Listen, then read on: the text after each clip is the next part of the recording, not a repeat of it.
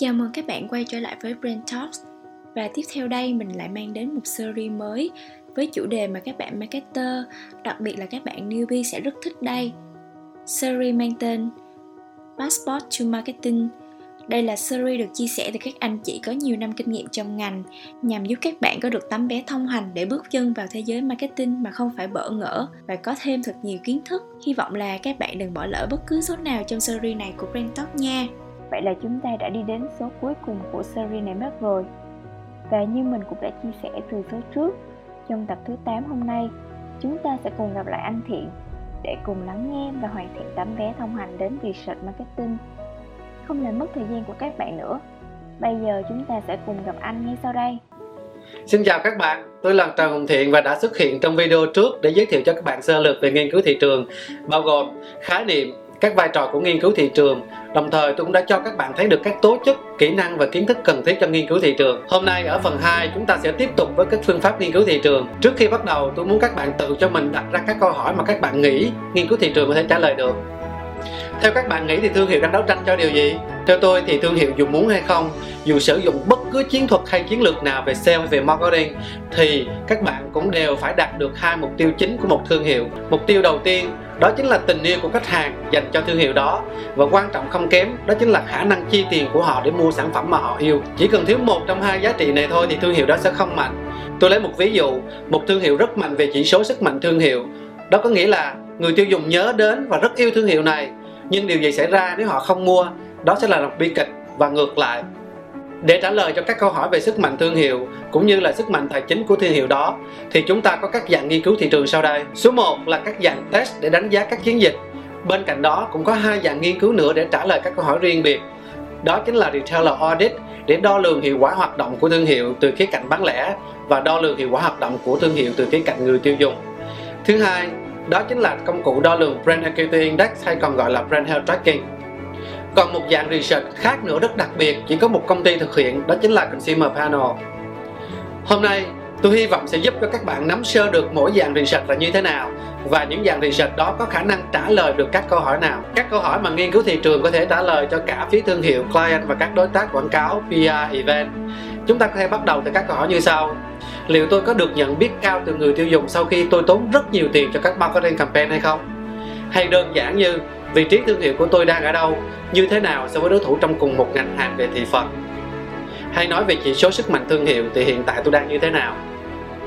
Người tiêu dùng nhớ về thương hiệu của tôi, nhưng liệu rằng người tiêu dùng có hiểu những đặc tính về thương hiệu của tôi là gì hay không? Và cái hiểu đó có đúng theo thời gian hay không? Để đến được nấc thang cuối cùng về yêu thương một thương hiệu nào đó, thì chúng ta phải trải qua rất nhiều giai đoạn. Tầng nấc đầu tiên đó chính là độ nhận biết, trong đó bao gồm top of mind order spontaneous và cuối cùng là prompted. Top of mind là khả năng nhận biết sản phẩm hoặc thương hiệu đầu tiên khi người ta nhắc đến ngành hàng đó. Order spontaneous chính là thương hiệu được nhắc đến sau top of mind, còn prompted là chỉ được nhớ đến sau khi được nhắc đến.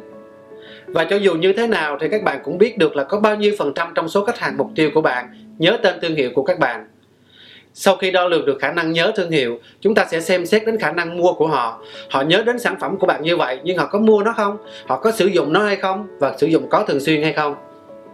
Và đây có phải là thương hiệu mà người ta yêu thích nhất hay không? Cuối cùng và rất quan trọng là người ta có sẵn lòng kiến nghị cho người khác sử dụng sản phẩm đó như mình hay không? Càng lên cao thì mức độ yêu thích cũng như cam kết về thương hiệu đó càng tốt. Và càng lên cao thì chứng tỏ thương hiệu đó càng mạnh đó mới chỉ là mặt tình cảm với thương hiệu. Mặt thứ hai đó chính là tài chính. Người tiêu dùng dù có yêu thương hiệu bạn như thế nào đi chăng nữa nhưng không mua sản phẩm của bạn thì đó là một thất bại lớn lao của một nhãn hàng. Vì vậy chúng ta cần tỉnh táo để biết được là chúng ta đã bán được sản phẩm của mình như thế nào so với tháng trước và cùng kỳ năm trước. Và cái bán được ít hơn hay nhiều hơn ấy tương quan như thế nào với toàn ngành hàng và đối thủ cạnh tranh chính. Về khái niệm này, chúng ta có nghiên cứu thị trường đo lường hệ thống bán lẻ. Và về phân phối, phân phối bao nhiêu phần trăm, người bán lẻ có trữ hàng của mình hay không, họ có mua hàng của mình hay không. Với kết quả này, ta có thể biết được ba vấn đề chính là những nỗ lực của chúng ta đã như thế nào rồi và những nỗ lực đó so như thế nào đối với đối thủ chính với thị trường. Cái thứ hai là với những nỗ lực của chúng ta đang có được sự ủng hộ của nhà bán lẻ đối với mình như thế nào người ta có mua hàng của mình hay không có trữ hàng của mình hay không và có trữ theo cách của mình muốn hay không họ có bán đúng giá mình mong đợi hay không? Và người ta có đưa ra các chương trình khuyến mãi như mình đã đưa ra hay không? Và cuối cùng là sự ủng hộ của người tiêu dùng. Thị phần của chúng ta là bao nhiêu? Lượng hàng người ta mua từ điểm bán lẻ đó như thế nào? Chúng ta có cố gắng nhà bán lẻ có ủng hộ và sản phẩm có được mua hay không? Chúng ta đều có thể đo lường được qua nghiên cứu thị trường.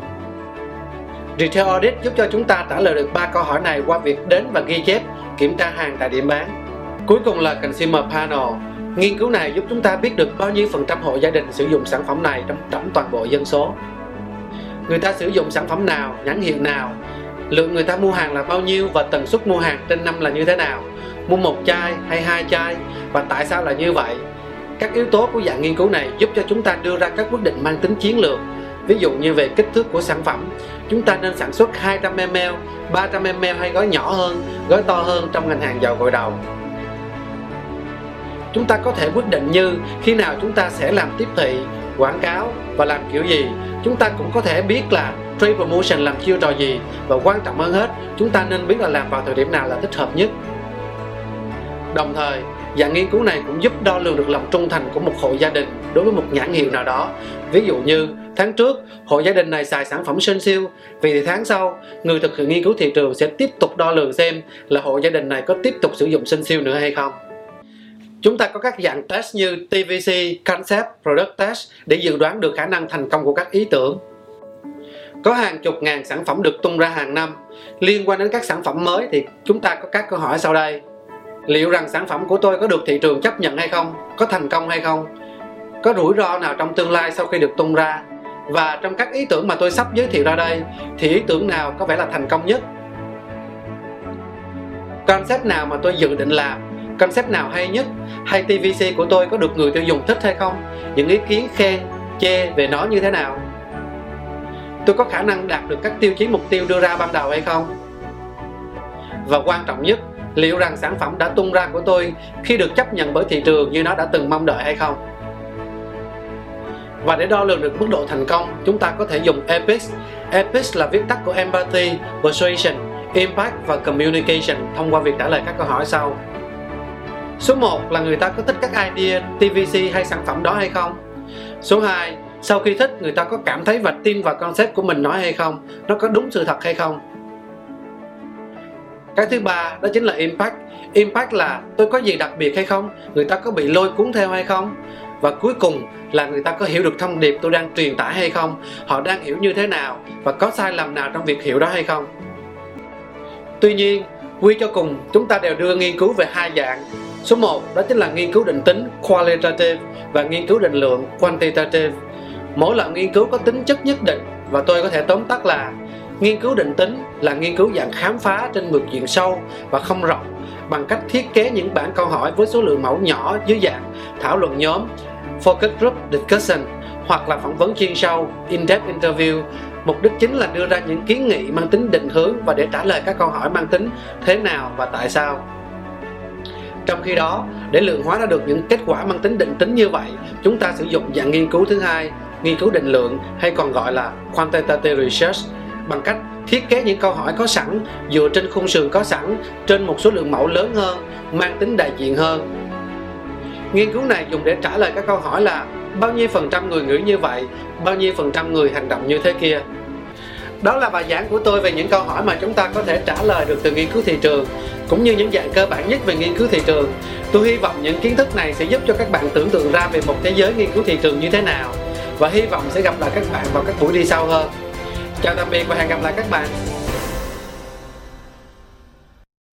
Em cảm ơn anh.